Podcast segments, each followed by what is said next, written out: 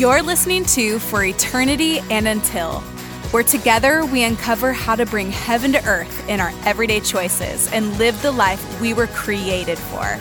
I'm your host, Tori May Hine, and I'm so glad you're here. Let's get this party started.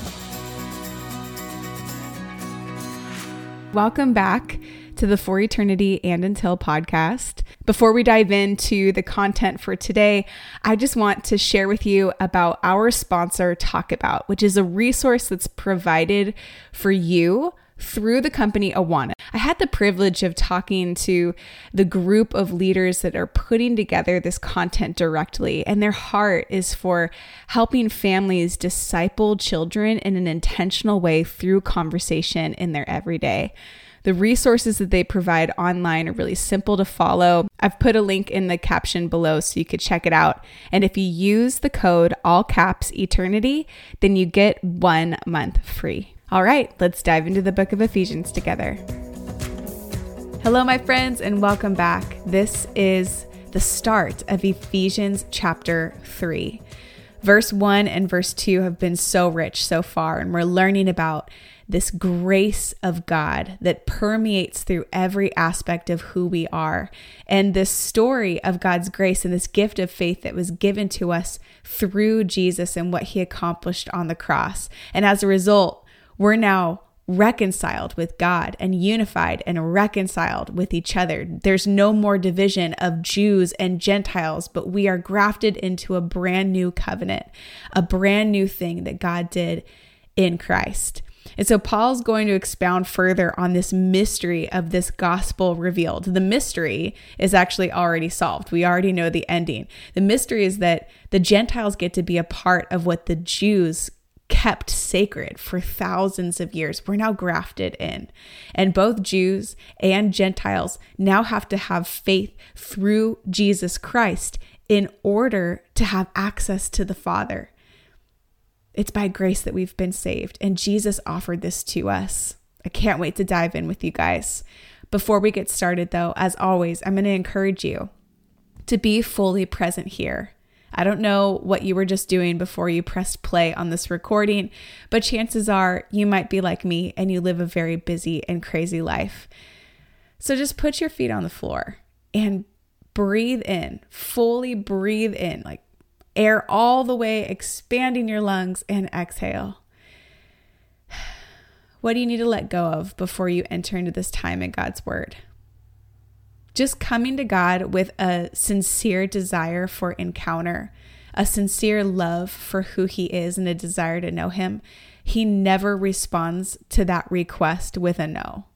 He's here and is ready to meet you you have access directly to this throne of grace that we're reading about in this letter that Paul wrote to the Ephesians. This is the same God, the same Spirit that is alive in you if you've placed your faith in Jesus Christ. So enter in. It doesn't need to be perfect. You don't have to be, you know, not interrupted by a child or something happening in your life in order to really encounter God. He's here and He's with you, and He's actually with you in every moment of your day, not just when you're sitting down with your Bible open. But nonetheless, this is sacred space, and God is here and ready to speak to you through His word. So, ready your heart, and let's begin reading chapter 3. Chapter 3 of Ephesians, verse 1. For this reason, Paul, a prisoner for Christ Jesus on behalf of you, Gentiles, assuming that you have heard of the stewardship of God's grace that was given to me for you, and how the mystery was made known to me by revelation. As I've written briefly, when you read this, you can perceive my insight into the mystery of Christ which was not made known to the sons of men in other generations, as it has now been revealed to his holy apostles and prophets by the Spirit. This mystery is that the Gentiles are fellow heirs, members of the same body, and partakers of the promise in Christ Jesus through the gospel. Of this gospel, I was made a minister according to the gift of God's grace, which was given to me by the working of his power. To me, though I am the very least of all the saints, this grace was given to preach to the Gentiles the unsearchable riches of Christ and to bring to light for everyone what is the plan of the mystery hidden for ages in God who created all things, so that through the church, the manifold wisdom of God might now be made known to the rulers and the authorities in heavenly places. This was according to the eternal purpose that he has realized in Christ Jesus our Lord, in whom we have boldness and access with confidence through our faith in him. So I ask you not to lose heart over what I'm suffering for you, which is your glory. Okay, so let's break it down. Chapter 3, verse 1 For this reason. So he's hinging back on what he's saying in, in chapter one and chapter two, right? He's referring back. It's almost like when someone says, therefore, you're asking, what's it there for? So he's saying, for this reason. Right before this, he was talking about how we are being built together as a living dwelling place for God by the Spirit. We come in as immigrants, we are given citizenship in heaven, and then we are called sons and daughters of God. We are members of the household of God and built on the foundation of the apostles and the prophets, Christ himself being the cornerstone. So, he's explaining to us you are a part of this. You are essential role. Like you are this church this living body this building and structure that's being built together by the spirit. So for that reason he says paul i paul a prisoner for christ jesus on behalf of you gentiles. And it's almost like he interrupts himself here to clarify something that he just said and he's going to do a little tangent from like verse 1 through verse 13 and then he's going to get back to it at verse 14 and finish his thought saying for this reason I bow my knee before the Father and I pray. And he's going he's going to pray and explain to the Gentiles what he prays for them in the next lesson verses 14 through verse 21. But right now, he's taking a little bit of a tangent and he's expounding on what he means by being a prisoner for Christ on behalf of the Gentiles that he's writing to in Ephesians. He says in verse 2 assuming that you have heard of the stewardship of God's grace that was given to me for you. He's assuming you have heard my story and my testimony. You know where I came from. You know what I was doing. You know that I had an encounter with the living God. I had I met Jesus. And then my life was never the same and I was given a stewardship of God's grace. So when he's speaking to us that it's by grace through faith that we're saved, this is the same reality for Paul as well by God's grace, he was given a stewardship. And the stewardship that he was handed by God was a mystery. How, to explain how the mystery was made known to me by revelation as I have written briefly. And praise God that it was from revelation and not invention. Paul didn't just randomly wake up one day and said, I think I'm going to be an apostle of Jesus Christ. No, he was out killing Christians. You can go to read all about Paul in Acts chapter 7, verses 54 through chapter 8, verse 1. He's also in chapter 9, verses 1 through 16 in Acts. Go read his story and hear where he came from. There's there was no Paul willing himself into this position. God met him and radically transformed him. So verse 4, when you read this, he says, you can perceive my insight into the mystery of Christ, which was not not made known to the sons of men in other generations as it has been revealed to this holy to his holy apostles and the prophets by the spirit like this has not been known and now Paul's not saying, I just wrote a brand new gospel for you and the Old Testament is now irrelevant. No, no, no. This is not a new gospel or a new promise it's just a clarification of the strategy that's being revealed to us right now. The mystery was not what God would do, but how he would accomplish it. If you read Romans 1, verse 2, Paul also says here that this gospel of God was promised beforehand through the prophets in the Holy Scriptures. And it was promised beforehand. If you read in Genesis 12, 1 through 3, promised to Abraham himself. It says, Now the Lord said to Abraham, Go from your country and your kindred and your father's house to the land that I will show you. And I will make you a great nation, and I will bless you, and I will make your name great, so that you will be a blessing. I will bless those who bless you, and him who dishonors you, I will curse. And in you, all of the families of the earth shall be blessed.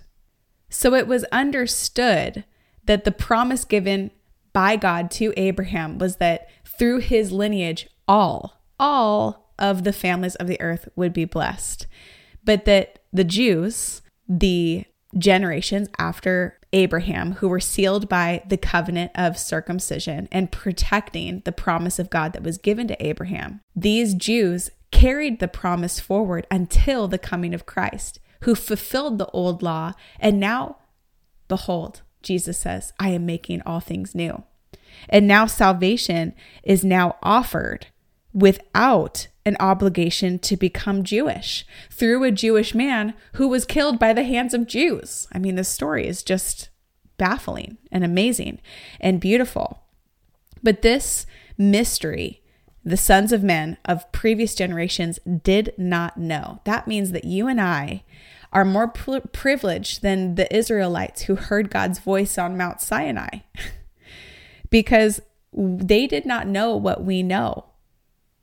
We have been grafted into something new. We are not grafted into the old thing. We are our essential elements to the new covenant in Christ when he says you can't put new wine into old wineskin. You need new wineskin for this new thing that God was doing. And so now the the playing field has been leveled.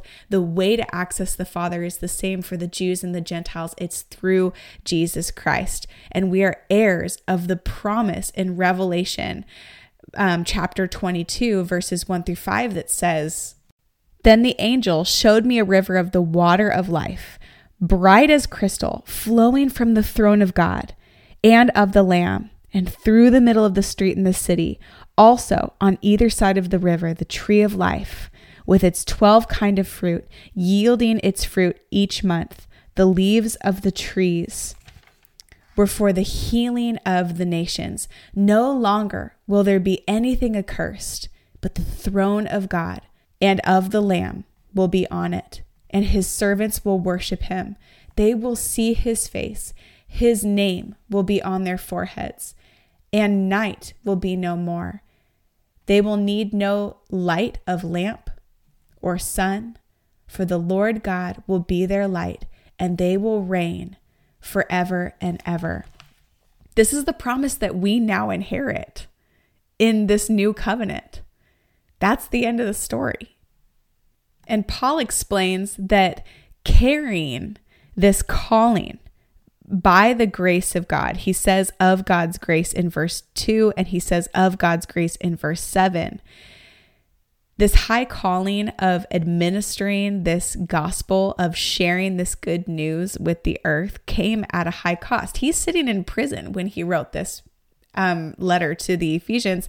And yet, still in verse 3 of chapter 1, he's like, Every blessing is given to us by God in heavenly places. And he's speaking about the gratitude and the joy that he feels when he is praying and thinking about this people group.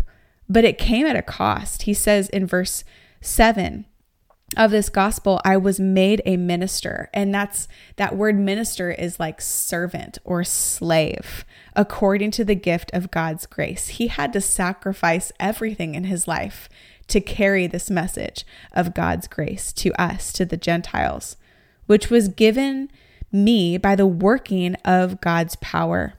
And this is the truth for you and I as well. It's only by the working of God's power that you know God's grace. It is by grace that you have been saved. You encountered a living God, and the power of the Holy Spirit illuminated your eyes to know Him, to receive this love and grace that was offered to you through Jesus. And it's the same for Paul. Verse 8 To me, though, I am the very least of the saints this grace was given to, to preach to the Gentiles the unsearchable riches of Christ. This is not Paul being humble, like a fake humility, like, I mean, I'm not really that cool, but I wish I was that cool. No, he's actually evaluating himself clearly you can't really know the full measure of the grace of God and the goodness of God and the goodness of this gospel without really seeing yourself in light of the grace of God and fully acknowledging the sin that separated you from him.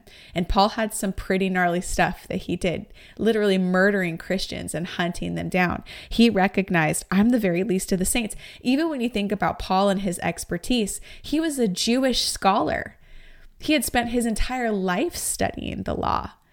And this strategy for ushering in the salvation of God through the Messiah, Jesus, was a very offensive strategy. Grace is an offensive strategy. And Paul didn't like it until he was encountered by God and then he was humbled. And imagine this man who has been trained his entire life to communicate the depth of the knowledge of the Old Testament law is now given the role of ushering in this grace and preaching this good news to the Gentiles, the ones who he was he spent his whole life being divided from. Wow. That is by the grace of God, by the power of God. And he says, I'm the very least of all the saints this grace is given to, to preach to the Gentiles the unsearchable riches of Christ. He understood the treasure that he was given to give away. Verse 9, and to bring to light for everyone what is the plan of the mystery hidden for ages in the God who created all things. God revealed it to Paul he revealed it to the apostles and the prophets, and they laid the foundation for us that we build our faith upon. Verse 10 so that, this is monumental, listen, so that through the church, the manifold wisdom of God might be made known to the rulers and the authorities in heavenly places. So just gather this for a second. Paul's like, I understand my calling that I've been given by God to carry this good news that the Gentiles are a necessary element to this new covenant. You are not excluded, you are very much included. You fall within the boundaries of all of the families of the earth that Abraham was to be a blessing to. And as a result, this mystery that was hidden has been revealed so that who could carry the manifold wisdom of God into heavenly places, to the authorities in heavenly places? Who's going to do that? Oh, yeah, the church. We are the body of Christ. This mystery is revealed to us those who have been grafted in, this church, Gent- Gentiles, Jews, slaves, free, female, male, we've been grafted into this new thing. And our job as the church is to, so that through us, the manifold wisdom of God would be made known. And known to who? known to the rulers and the authorities in heavenly places. Essentially, we are the cheering crowd proclaiming the victorious reign of our Father in heaven. We're, you know, we're calling out our blow horns and we're filling the arena up with sounds of praise and victory because the enemy's been defeated. So when you come together and you congregate at church, you're like the trophy cabinet celebrating the victory of God. We're singing praises to God of who He is and this victorious freedom that He's given to us in Christ. You heard the end of the story, Revelation. Um, we are, we win. we are the victors. And we get to proclaim this truth and make it known to the rulers in heavenly places. That is our role. Verse 11 This was according to the eternal purpose that he has realized in Christ Jesus our Lord. For eternity and until Jesus understood that his eternal purpose was to bring about the fulfillment of this mystery of unifying the world, blessing every family in every nation across the earth with himself to bring about victory through his sacrifice on the cross. And as a result, for us, what it means for us in verse 12 is that in Christ, and this is like the summary of all of chapter two through chapter three so far. This is the summary. We have boldness and access with confidence through our faith in Him. Hear that for me. In whom we have boldness, we have access with confidence through our faith in Him, in Christ, boldness, access, confidence through faith. This is the gift that God gives to us. We don't have to second guess our salvation. We don't have to second guess whether or not we belong, whether or not we have purpose or worth, whether or not we've been given understanding in the spirit of this revelation that God is revealing now through the word to us now and also to them thousands of years ago.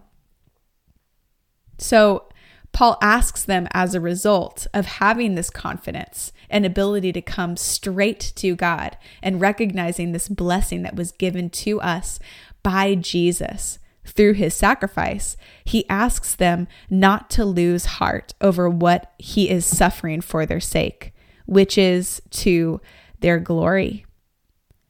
He's essentially saying, every element and aspect of this entire journey, my suffering, your glory, the revelation that you have of Christ, and the mystery that has been revealed through us, and this high calling of sharing this gospel to the world around us, the right response is always joy. Yes, suffering comes with pain, but we don't have to be discouraged when we face trials or we experience suffering because, as James says, it's through the trials and through the suffering that perseverance has its perfect work in us so that we may be made mature and complete, not lacking anything. Out of the thorn bushes bloom the roses, and we're given this treasure in Christ, this mystery revealed to us in Him. And so, in all things, no matter what the circumstances are, we can praise and celebrate the fact that our God reigns supreme. We reign with him. We are grafted in. The promise has been fulfilled. Salvation is here for you and for me.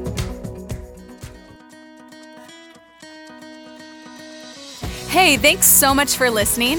If you have a second, leave a review or post a comment here on the podcast page.